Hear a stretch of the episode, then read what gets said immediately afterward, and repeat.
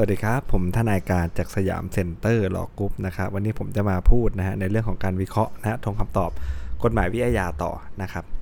ประเด็นแรกครับ คดีแรกเนี่ยนะโจทย์เขาบรรยายฟ้องว่าอะไรฮะข้อหาบุกรุกเพียงว่าจำเลยกับพวกบุกรุก เข้าไปในเคหสถานของผู้เสียหาย โดยไม่รับอนุญาต และไม่มีเหตุอันควรนะฮะเมื่อใช้พิจารณาข้อเท็จจริงฟังได้ว่าผู้เสียหายอนุญาตให้เข้าไปโดยมีเหตุอันควรนะการกระทำจึงไม่เป็นความผิดฐานบุกรุกตาม 364 และแน่นอนละมันก็ไม่ต้อง ผิดฐานบุกรุกเหตุการณ์ตาม365 ไปด้วยนะฮะที่ศาลชั้นต้นฟังว่าเมื่อผู้เสียหายบอกให้ออกจากบ้าน แต่ไม่ออกไปนะกับด่าและทำร้ายผู้เสียหายอีก อันเป็นกรณีที่จำเลยกับพวกขัดขืนนะไม่ยอมออกจากบ้านเมื่อไล่ให้ออกนะจำเลยจึงเป็นความผิดฐานร่วมกันบุกรุกเนี่ยเป็นการพิพากษาเกินคำขอนะที่ได้กล่าวในฟ้องนะครับ ไม่ชอบด้วยประมวลกฎหมายวิธีพิจารณาความอาญามาตรา192วรรคหนึ่งและวรรคสี่นะ เพราะโจทย์ไม่ได้บรรยายถึงฟ้องนะไม่ได้บรรยายฟ้องถึงเหตุที่จำเลยกับพวกเนี่ยไม่ยอมออกไปจากบ้าน เมื่อผู้เสียหายไล่ให้ออกเห็นไหมฮะในฟ้องไม่มีนะในฟ้องมีแค่ว่าตอนเข้าไปเฉยๆนะเพราะฉะนั้นเนี่ยถือว่าเป็นเรื่องที่โจทย์ไม่ประสงค์ให้ลงโทษจำเลยฐานร่วมกันบุกรุกด้วยเหตุดังกล่าวนะจึงลงโทษจำเลยฐานร่วมกันบุกรุกด้วยเหตุดังกล่าวไม่ได้นะครับส่วนความผิดฐานพยายามฆ่าครับเมื่อคอนชั้นพิจารณาเนี่ยข้อได้จริงฟังได้ว่า จำเลยมีเจตนาทำร้ายผู้เสียหายฮะการกระทำจำเลยเนี่ยไม่เป็นความผิดฐานร่วมกันพยายามฆ่า แต่การที่ใช้ด้ามปืนตีศีรษะตีศีรษะผู้เสียหายจนได้รับบาดเจ็บแก่กายเนี่ยนะได้รับอันตรายแก่กายเนี่ยเป็นข้อเท็จจริงในทางพิจารณาที่แตกต่างจากข้อเท็จจริงนะที่กล่าวในฟ้องนะครับแม้ว่าโจทย์จะฟ้องว่าจำเลยเนี่ยกระทำความผิดฐานพยายามฆ่าโดยใช้อาวุธปืนยิงแต่ไม่ถูกฮะ โดยไม่ได้บรรยายฟ้องว่าผู้เสียหายได้รับอันตรายแก่กายอย่างไร ทางพิจารณาได้ความว่าการทำความผิดฐานร่วมกันทำร้ายตาม 295 นะที่โจทย์ไม่ได้อ้างบทลงโทษ แต่การกระทำความผิดฐานพยายามฆ่าก็อะไรฮะ ร่วมการกระทำนะความผิดฐานร่วมกันทำร้ายร่างกายด้วย และเป็นความผิดได้อยู่ในตนเองนะนะฮะศาลก็ย่อมมีอำนาจที่จะลงโทษนะครับจำเลยในความผิดฐานร่วมกันทำร้ายร่างกาย ผู้อื่นนะเป็นเหตุได้รับอันตรายแก่กายหรือจิตใจได้ด้วยตาม 192วรรคท้ายนะดังนี้นะศาลอุทธรณ์ชอบที่จะพิพากษาแก้ คำพิพากษาศาลชั้นต้นให้ลงโทษจำเลยฐานร่วมกันทำร้ายร่างกายได้ตาม 295 นะยกฟ้องโจทย์ฐานร่วมกันบุกรุกนะ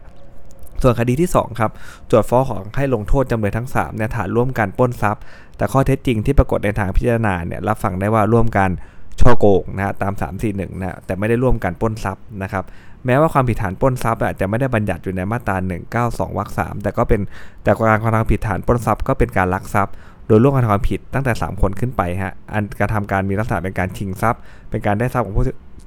เสียหายไปเช่นเดียวกันนะจึงถือไม่ได้ว่าข้อเท็จจริงตามที่ปรากฏในทางพิจารณาเนี่ยแตกต่างจากข้อเท็จจริง ดังที่กล่าวในฟ้องในข้อสาระสำคัญ ทางไม่ให้ถือว่าข้อพิจารณาที่ได้จากเอ่อได้ได้ความนั้นเป็นเรื่องเกินคำขอ หรือเรื่องที่โจทย์ไม่ประสงค์ให้ลงโทษครับ ประกอบกับการที่อะไรฮะจำเลยทั้ง3เนี่ยให้การปฏิเสธอ้างฐานที่อยู่แสดงว่าจำเลยทั้ง3เนี่ยเขามีได้ หลงต่อสู้เห็นไหมครับนะเรื่องนี้นะไม่ได้หลงต่อสู้ศาลชอบแต่พิพากษาเนี่ยลงโทษจำเลยทั้งศาลนะถามช่อโกงนะฮะตามพิจารณาได้ความได้นะตามมาตรา 192วรรค3แสดงว่าอะไรครับ ถ้าเกิดว่านะฮะในข้อสอบประมาณข้อที่3เนี่ยนะครับของกลุ่มกฎหมายวิอาญานะฮะกลุ่มกฎหมายวิอาญาเนี่ยนะครับนะ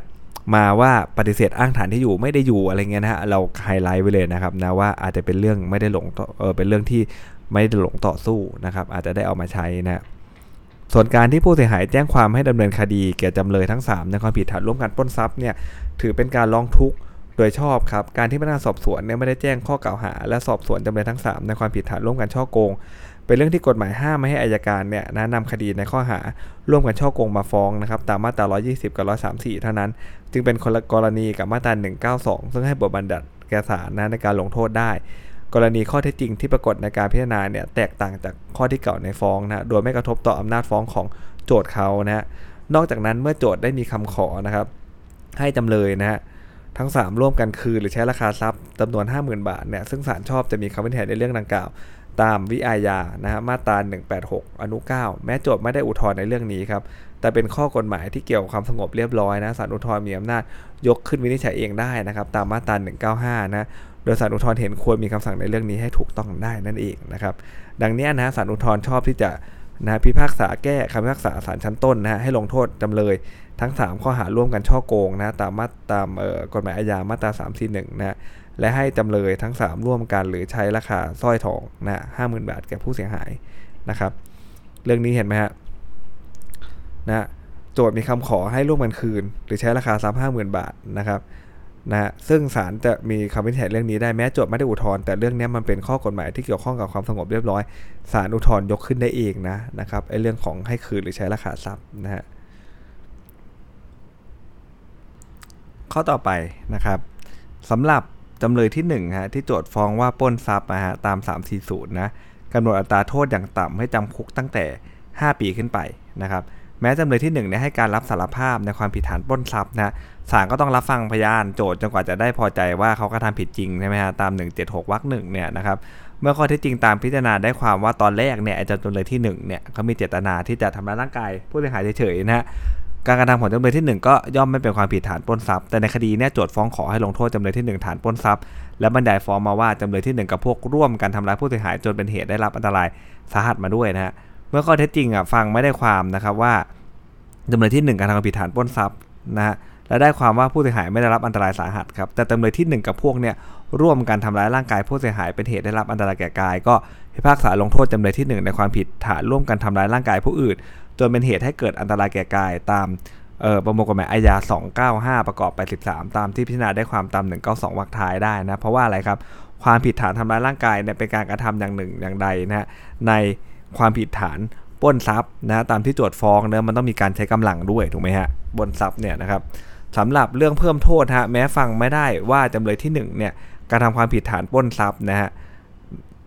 นะซ้ำกับความผิดฐานปล้นทรัพย์ของจำเลยที่ 1 ในคดีก่อนตามมาตรา 93 มนุษย์13ฮะแต่ได้ความว่าอะไรฮะภายในเวลา 5 ปีนับแต่วันพ้นโทษคดีก่อนเนี่ยจำเลยที่ 1 เข้ามาทำความผิดในคดีนี้นะ ฐานร่วมกันทำร้ายร่างกายจนเป็นเหตุการณ์อันตรายแก่กาย ซึ่งไม่อาจเพิ่มโทษได้ตามมาตรา 93 นะตามที่โจทย์กล่าวในฟ้องได้ เพราะโจทย์ไม่ได้ขอให้เพิ่มโทษตามมาตรา 92 มาด้วยนะฮะศาลก็มีอำนาจนะเพิ่มโทษจำเลยที่ 1 1 ใน 3 ตามมาตรา 92 ซึ่งเป็นบทเบากว่าได้นะครับนะไม่เป็นการเกินคำขอนะฮะตามประมวลกฎหมายพิจารณาความอาญามาตรา 192วรรคหนึ่งนะครับ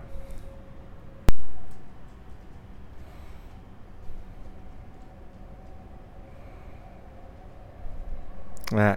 สำหรับประเด็นต่อไปนะสำหรับจำเลยที่2นะโจทย์บรรยายฟ้องยืนยันนะการกระทำของจำเลยที่ 2 ว่า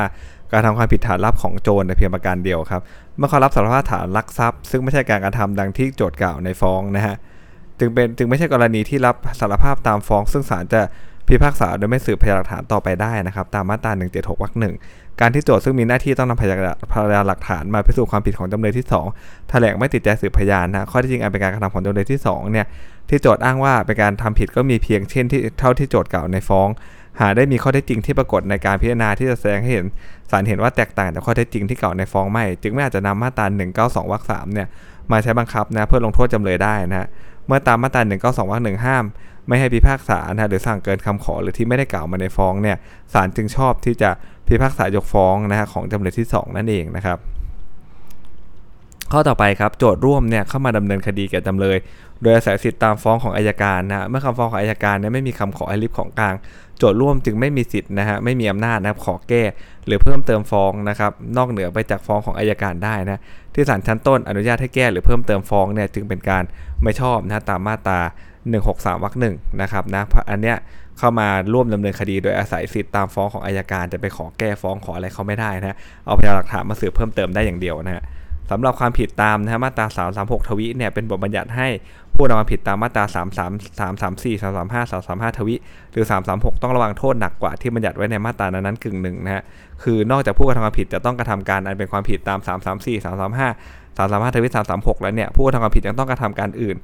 ตามที่บัญญัติในมาตรานี้ด้วยนะจึงจะมีความผิดและลงโทษตาม 336 ทวีได้ ดังนั้นเนี่ยนะฮะมาตรา 336 ทวีเนี่ยจึงเป็นบทบัญญัติว่าการกระทำเช่นว่านั้นเป็นความผิดที่โจทย์จะต้องระบุมาในฟ้องนะครับตาม 158 อนุ 6 กับ 192วรรคหนึ่งนะฮะบัญญัติว่าอะไรครับห้ามไม่พิพากษาหรือสั่งเกินคำขอหรือที่ไม่ได้กล่าวในฟ้อง แม้โจทย์จะบรรยายข้อเท็จจริงครบองค์ประกอบความผิดนะฮะตามมาตรา 336 ทวิและจำเลยให้การรับสารภาพนะแต่เมื่อคำขอไทยฟ้องเนี่ยไม่ได้ระบุ 336 ทวิต้องถือว่าโจทย์ไม่ประสงค์ให้ลงโทษนะครับตาม 336 ทวิศาลชั้นต้นย่อมไม่อาจจะพิพากษาลงโทษจำเลยได้นะครับตามมาตรา 333 336 ทวินะฮะเพราะจะเป็นการเกินคำขอที่โจทย์ไม่ได้กล่าวในฟ้องเนาะทั้งไม่ใช่กรณีที่โจทย์เนี่ยอ้างฐานความผิดหรือบทมาตราผิดนะครับตาม 192วรรค5นะฮะ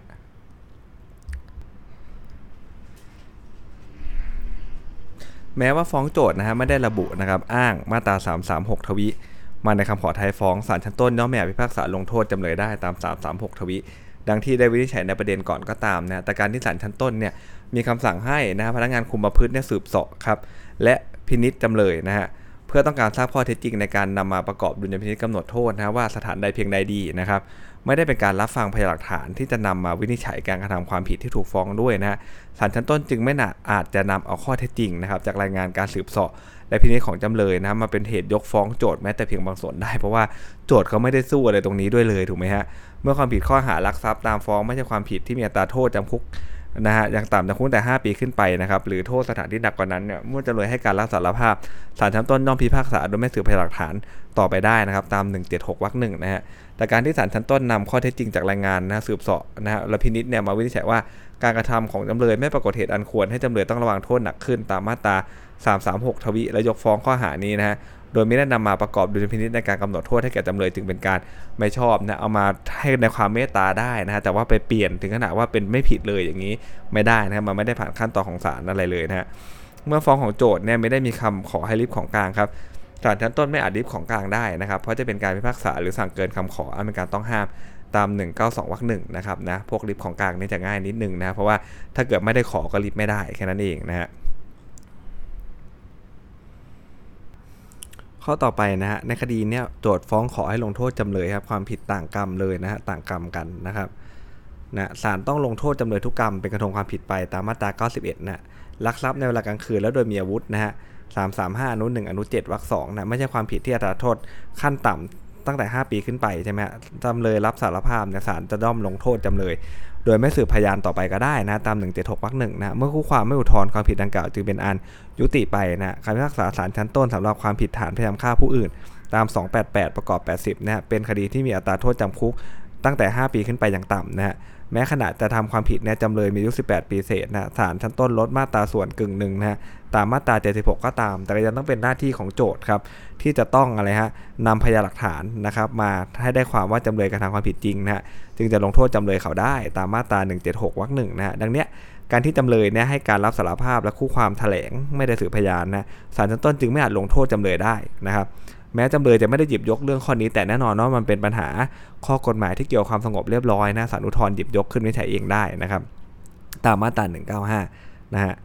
ส่วนความผิดฐานพกพาอาวุธไปในเมืองนะ371เนี่ยระวังโทษปรับไม่เกิน 100นะตอนนี้ขึ้นมาแล้วนะ จึงมีอายุความ 1 ปีนะตามมาตรา 95นู5เนี่ยเมื่อจำเลยกระทำความผิดในวันที่ 1 มกราคม51นะแต่ว่านำคดีมาฟ้อง 14 กุมภาพันธ์51 ซึ่งเกิน 1 ปีนะครับนับแต่วันกระทำความผิดคดีถึงเป็นอันขาดอายุความนะสิทธินำคดีอาญามาฟ้องก็ย่อมระงับไปตาม 39นู6นะ ที่ศาลชั้นต้นพิพากษาลงโทษจำเลยในความผิดฐานนี้จึงเป็นการไม่ชอบนะครับตามวิธีพิจารณาความอาญานะมาตรา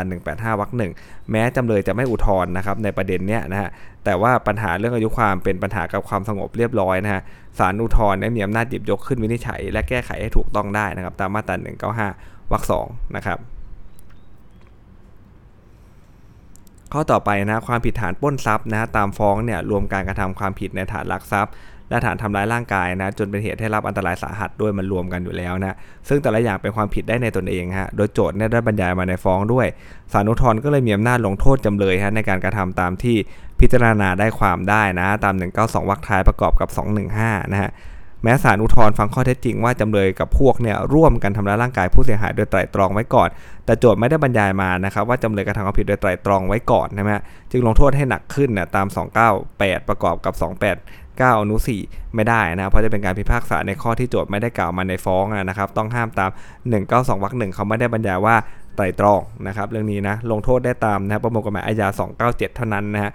ความผิดฐานลักทรัพย์ครับโจทย์บรรยายฟ้องว่าจำเลยกับพวกเนี่ยกระทำความผิดในเวลากลางคืนนะฮะเมื่อข้อเท็จจริงนะฟังได้ว่าจำเลยลักรถจักรยานยนต์ของผู้เสียหายในเวลากลางคืน ย่อมลงโทษ 3 3 5 อนุ 1วรรคแรกได้เห็นไหมฮะนะฮะเพราะว่ามันเป็นการบรรยายมาแล้วประมาณนั้นนะฮะ ความผิดทั้งสองฐานดังกล่าวแต่ละกระทงเป็นความผิดแยกกันได้ครับ แม้โจทย์จะฟ้องขอให้ลงโทษจำเลยฐานปล้นทรัพย์เป็นเหตุให้ผู้อื่นได้รับอันตรายสาหัส ซึ่งเป็นบทหนักแต่เพียงกระทงเดียวนะฮะศาลอุทธรณ์ก็มีอำนาจลงโทษจำเลย ทุกกระทงเลยนะฮะที่พิจารณาได้ความ ซึ่งมีโทษเบากว่าฐานปล้นทรัพย์ได้นะฮะส่วนคำขอที่ให้กำหนดโทษนะจำเลยคดีหนึ่งเนี่ยแม้โจทย์ไม่ได้อุทธรณ์ครับแต่เป็นอำนาจตามกฎหมายนะที่บัญญัติให้ศาลที่พิพากษาคดีหลังนะกำหนดโทษที่รอการลงโทษเนี่ยบวกโทษเข้ามาเสมอนะครับนะ ตามมาตรา 58 วรรคแรกนะฮะกรณีไม่ใช่เป็นการพิพากษาเกินคำขอ หรือว่าเพิ่มเติมโทษของจำเลยนะฮะศาลอุทธรณ์จึงกำหนดโทษของจำเลยที่รอการกำหนดโทษไว้เนี่ยบวกค่าโทษของจำเลยในคดีนี้ได้ ไม่ได้ต้องห้ามตาม192วรรคหนึ่งนะแสดงว่าหลักหนึ่งก็คือว่าถ้าเป็นเรื่องการบวกโทษเนี่ยกฎหมายเขาไม่ได้ถือว่า เป็นการพิพากษาเกินคำขอหรือเพิ่มเติมโทษจำเลยนะ เพราะว่ามันต้องบวกอยู่แล้วนะครับ คดีก่อนกับคดีหลังมันคนละคดีกันนั่นเองนะฮะ ดังนั้นนะนะคำพิพากษาของศาลอุทธรณ์นะ ในส่วนที่พิพากษาลงโทษเป็น 2 กระทง และในฐานลักทรัพย์เวลากลางคืนนะที่กำหนดโทษและบวกโทษเนี่ยชอบด้วยกฎหมาย แต่ที่ลงโทษฐานร่วมกันทำร้ายร่างกายเป็นเหตุให้ผู้เสียหายได้รับอันตรายสาหัสโดยไตร่ตรองไว้ก่อนไม่ชอบเพราะเขาไม่ได้บรรยายเรื่องการไตร่ตรองไว้ก่อนเข้ามาด้วยนะฮะข้อต่อไปนะครับ ประเด็นกอไก่นะ ประมวลกฎหมายวิธีพิจารณาความอาญาเนี่ยมาตรา 158 อนุ 6 นะครับ ระบุเพียงแต่ให้อ้างมาตราซึ่งกฎหมายบัญญัติให้การกระทำเช่นนั้นเนี่ยเป็นความผิดเท่านั้นนะไม่ได้ต้องระบุวรรคเลยนะครับ เมื่อเขาเขียนชัดเจนแล้วนะมาตรา 317 นะฮะแม้ไม่ได้ระบุวรรคมาด้วยเนี่ยก็ถือว่าเป็นฟ้องที่สมบูรณ์ตามกฎหมายแล้วไม่ต้องใส่วรรคเลยนะฮะอนุขอไข่ครับโจทยื่นคำร้องนะขอเพิ่มเติมฟ้องนะให้เพิ่มโทษจำเลยฐานไม่เข็ดหลาบนะโดยยื่นก่อนศาลชั้นต้นมีคำพิพากษา เป็นไปตาม 159วรรค2ซึ่งเป็นบทกฎหมายเฉพาะนะฮะไม่อยู่ภายใต้บังคับของการแก้หรือเพิ่มเติมฟ้อง ตามมาตรา 163 164 นะที่จะต้องอ้างเหตุอันควรในการขอเพิ่มเติมฟ้อง และไม่ต้องพิจารณาว่าการเพิ่มเติมฟ้องดังกล่าวจะทำให้จำเลยเสียเปรียบ ในการต่อสู้คดีหรือไม่นะเพราะไม่ได้เป็นการขอให้เพิ่มเติมโทษจำเลย เพราะว่ามันเป็นการขอเพิ่มเติมโทษจำเลยนะไม่ได้เกี่ยวข้องกับเนื้อหาแห่งคดีเลยนะครับเพราะว่า ไอ้มาตรา163มัน64เนี่ยมันเกี่ยวกับเนื้อหาแห่งคดีนะมันต้องมาดูทำให้จำเลยเสียเปรียบไม่หลงต่อสู้ไหมอะไรต่างๆ นานานะครับแต่ 159เนี่ยมันเพิ่มเติมโทษจำเลยฐานไม่เข็ดหลาบนะเป็นบทกฎหมายเฉพาะไม่ต้องไปคำนึงถึงหลักเกณฑ์หลักการของมาตรา163 164 แต่อย่างใดนะครับ อนุข้อควายครับที่จำเลยอุทธรณ์ว่าโจทย์ต้องสืบพยานประกอบคำรับสารภาพของจำเลยก่อนนั้นนะฮะแม้ความผิดตามมาตรา 317วรรค3เนี่ยกฎหมายกำหนดอัตราโทษอย่างต่ำจำคุกตั้งแต่ 5 ปีขึ้นไปนะซึ่งเมื่อจำเลยให้การรับสารภาพตามฟ้องนะโจทย์ต้องสืบพยานนะครับประกอบคำรับสารภาพให้พอฟังได้ว่าจำเลยกระทำความผิดดังกล่าว เมื่อโจทย์ไม่สืบพยานประกอบคำรับสารภาพศาลก็ลงโทษจำเลยฐานพราก นะฮะเด็กอายุไม่เกิน 15 ปี ตามมาตรา 371วรรค3ไม่ได้ก็ตามนะแต่ว่าความผิดฐานพรากเด็กอายุไม่เกิน 15 ปี โดยปราศจากเหตุอันสมควรตาม 317วรรคแรกเนี่ยกำหนดอัตราโทษจำคุกนะฮะ3ปีขึ้นไปครับ จึงไม่อยู่ในบังคับที่โจทย์จะต้องสืบพยานประกอบคำรับสารภาพนะตามวิอาญานะมาตรา 176วรรคหนึ่งนะศาลก็มีอำนาจลงโทษจำเลยตาม 317วรรคแรกซึ่งเป็นบทเบากว่าที่มันไม่เข้าใครทีเลียของ 176เนี่ยได้นะเพราะว่าจำเลยเนี่ยให้การรับสารภาพนะในข้อเท็จจริงนี้แล้วนะครับ งองูครับ การพิพากษาเกินคำขอหรือที่ไม่ได้กล่าวในฟ้องนะฮะ เมื่อเห็นว่าจำเลยการทำความผิดฐานในฐานหนึ่งในตามฟ้องเนี่ยก็เป็นอำนาจของศาลที่จะปรับบทมาตราละวรรคของการกระทำความผิดนั้นนะฮะ และพิพากษาลงโทษจำเลยตามนั้นได้นะครับ ตาม 185วรรค2 186อนุ7ไม่เป็นการพิพากษาเกินคำขอแต่อย่างใดนะที่ศาลพิพากษาลงโทษจำคุกตาม 317วรรคแรกนะฮะ ทั้งที่คำขอท้ายฟ้องไม่ระบุวรรคเนี่ยไม่ได้ต้องห้ามแต่อย่างใดเลยนะศาลปรับเองได้นะครับ บอกเลขมาตรามาก็พอนะครับ นะฮะไม่ได้ต้องห้ามตามมาตรา 192วรรคหนึ่งเลยนะฮะข้อสุดท้ายนะของ EP นี้นะฮะการพิจารณาและสืบพยานในศาลเนี่ยต้องทำโดยเปิดเผย ต่อหน้าจำเลยด้วยนะฮะเว้นแต่บัญญัติไว้เป็นอย่างอื่นตาม 172วรรคหนึ่งนะฮะสำหรับจำเลยที่1เนี่ยมีการสืบพยานโจทย์ปากในรวยนะต่อหน้าจำเลยที่ 1 โดยชอบนะฮะศาลจึงรับฟังนะคำเบิกความของในรวยเพื่อลงโทษจำเลยที่ 1 ในความผิดฐานพยายามฆ่าในรวย โดยไต่ตองไว้ก่อนได้นะครับเพราะว่าสืบต่อหน้าแล้วนะ ส่วนคำเบิกความของนายนายดีฮะแม้จะเบิกความว่าเห็นเหตุการณ์ที่จำเลยที่ 2 กระทำผิดตามฟ้องนะซึ่งรวมถึงการกระทำความผิดของจำเลยที่ 1 ด้วย แต่โจทย์เขาแถลงว่าการสืบพยานของนายดีเนี่ยไม่เกี่ยวกับจำเลยที่1นะศาลจะพิจารณารับหลังจำเลยที่ 1 ก็ได้นะครับตาม 172 ทวิวรรคหนึ่งอนุ2แต่ห้ามเลยนะ เพราะจำเลยเขาไม่ได้เป็นคนขอถูกไหมฮะห้ามไม่ศาลรับฟังการสืบพยานที่กระทำรับหลังจำเลยที่ 1 นั้นเนี่ยเป็นผลเสียต่อจำเลยที่1นะตาม 172 ทวิวรรคสอง จึงไม่อาจจะรับฟังนะคำเบิกความของนายดี เพื่อลงโทษจำเลยที่ 1 ในความผิดฐานพยายามฆ่าในรวยโดยแต่ตองไว้ก่อนได้นะครับ สำหรับจำเลยที่2ครับเมื่อจำเลยที่2เนี่ยขัดขวางการพิจารณานะศาลก็สั่งให้ออกไปได้นะครับนะโดยหลักและคดีอาญาเนี่ยค่อนข้างจะซีเรียสนะในการที่จำเลยเขาต้องนั่งอยู่ในห้องพิจารณาตลอดนะเพราะสุดท้ายท้ายสุดเขาคุกไม่คุกเนี่ยเขาจะได้รู้เห็นเหตุการณ์ไปโดยตลอดถูกไหมฮะแต่ว่าถ้าเกิดขัดขวางการพิจารณาเนี่ยศาลสั่งให้ออกไปได้นะตามวิอาญามาตรา 180 เป็นกรณีที่บัญญัติไว้เป็นอย่างอื่นนะฮะไม่ต้องสืบพยานต่อหน้าจำเลยที่2นะตามมาตรา1จะ2วรรคหนึ่งนะฮะทำให้การรับฟังคำเบิกความของนายรวยนะที่สืบพยานรับหลังนะจำเลยที่2ได้นะครับ จึงรับฟังคำเบิกความของนายรวยเนี่ยเพื่อลงโทษจำเลยที่ 2 ในความผิดฐานทำให้เสียทรัพย์และพยายามฆ่านายรวยโดยไต่ตองไว้ก่อนได้นั่นเองนะเรื่องนี้นะโซนนักศาลไล่ออกจากห้องพิจารณาเลยนะก็ฟังได้นะครับความผิดฐานทำให้เสียทรัพย์นะมีอัตราโทษจำคุกอย่างสูงไม่เกิน 3 ปี จะมีโทษปรับหรือไม่ก็ตามนะฮะ เมื่อมีทนายครับศาลอนุญาตให้จำเลยที่2เนี่ยไม่มาฟังการพิจารณาและการสืบพยานได้นะครับตาม 172 ทวีวรรคหนึ่งเนี่ยเป็นกรณีที่บัญญัติไว้เป็นอย่างอื่น ที่จะไม่ต้องทำการสืบพยานต่อหน้าจำเลยที่2นะฮะตามมาตรา172วรรคหนึ่งนะฮะแม้ในดีเนี่ยจะไม่ได้เบิกความต่อหน้าจำเลยที่2ศาลก็รับฟังความเบิกความของในดีเนี่ยเพื่อลงโทษจำเลยที่ 2 ในความผิด ฐานทำให้เสียทรัพย์ได้นะครับในเรื่องนี้นะเพราะว่าอะไรครับมีทนายนะได้รับอนุญาตให้ไม่มาฟังได้นะโทษมัน ตาตาโทษจำคุกอย่างสูงมันไม่เกิน 10 ปีใช่ไหมครับนะก็เรื่องนี้นะไม่ได้เบิกความต่อหน้าจำเลยที่สองก็รับฟังได้เป็นเรื่องที่เขาขอเองถูกไหมฮะเป็นเรื่องที่เขาขอเองนะครับถ้าขอเองเนี่ยแล้วเข้าใครทีเหลียเนี่ยนะฮะแล้วคุณขอเองคุณรับความเสี่ยงเองเนี่ยศาลรับฟังได้ แต่ถ้าโจทย์ขอนะฮะไม่เกี่ยวกับเราสมมติเราเป็นจำเลยใช่ไหมฮะไอ้แบบนั้นยังไงก็ไม่สามารถรับฟังมาเป็นผลเสียกับเราได้นะฮะส่วนความผิดฐานฆ่าผู้อื่นพยายามฆ่าผู้อื่นโดยไตร่ตรองไว้ก่อนนะครับนะมีอัตราโทษจำคุกอย่างสูงเกิน 10 ปี นะฮะศาลจะอนุญาตให้จำเลยที่2เนี่ยไม่มาฟังการพิจารณาและการสืบพยานไม่ได้เลยนะครับนะโทษมันสูงถูกไหมฮะนะครับจำคุกกับคุณต้องเกิน 10 ปีเนี่ยอนุญาตไม่ได้นะเมื่อได้ดีไม่ได้เบิกความต่อหน้าจำเลยที่2เนี่ยศาลจึงรับฟังคำเบิกความของได้ดี เพื่อลงโทษจำเลยที่ 2 ในความผิดฐานพยายามฆ่าในรวย โดยไตร่ตรองไว้ก่อนไม่ได้นั่นเองนะครับนะสำหรับวันนี้ก็มีประเด็นที่น่าสนใจอยู่เพียงเท่านี้นะครับ สวัสดีครับ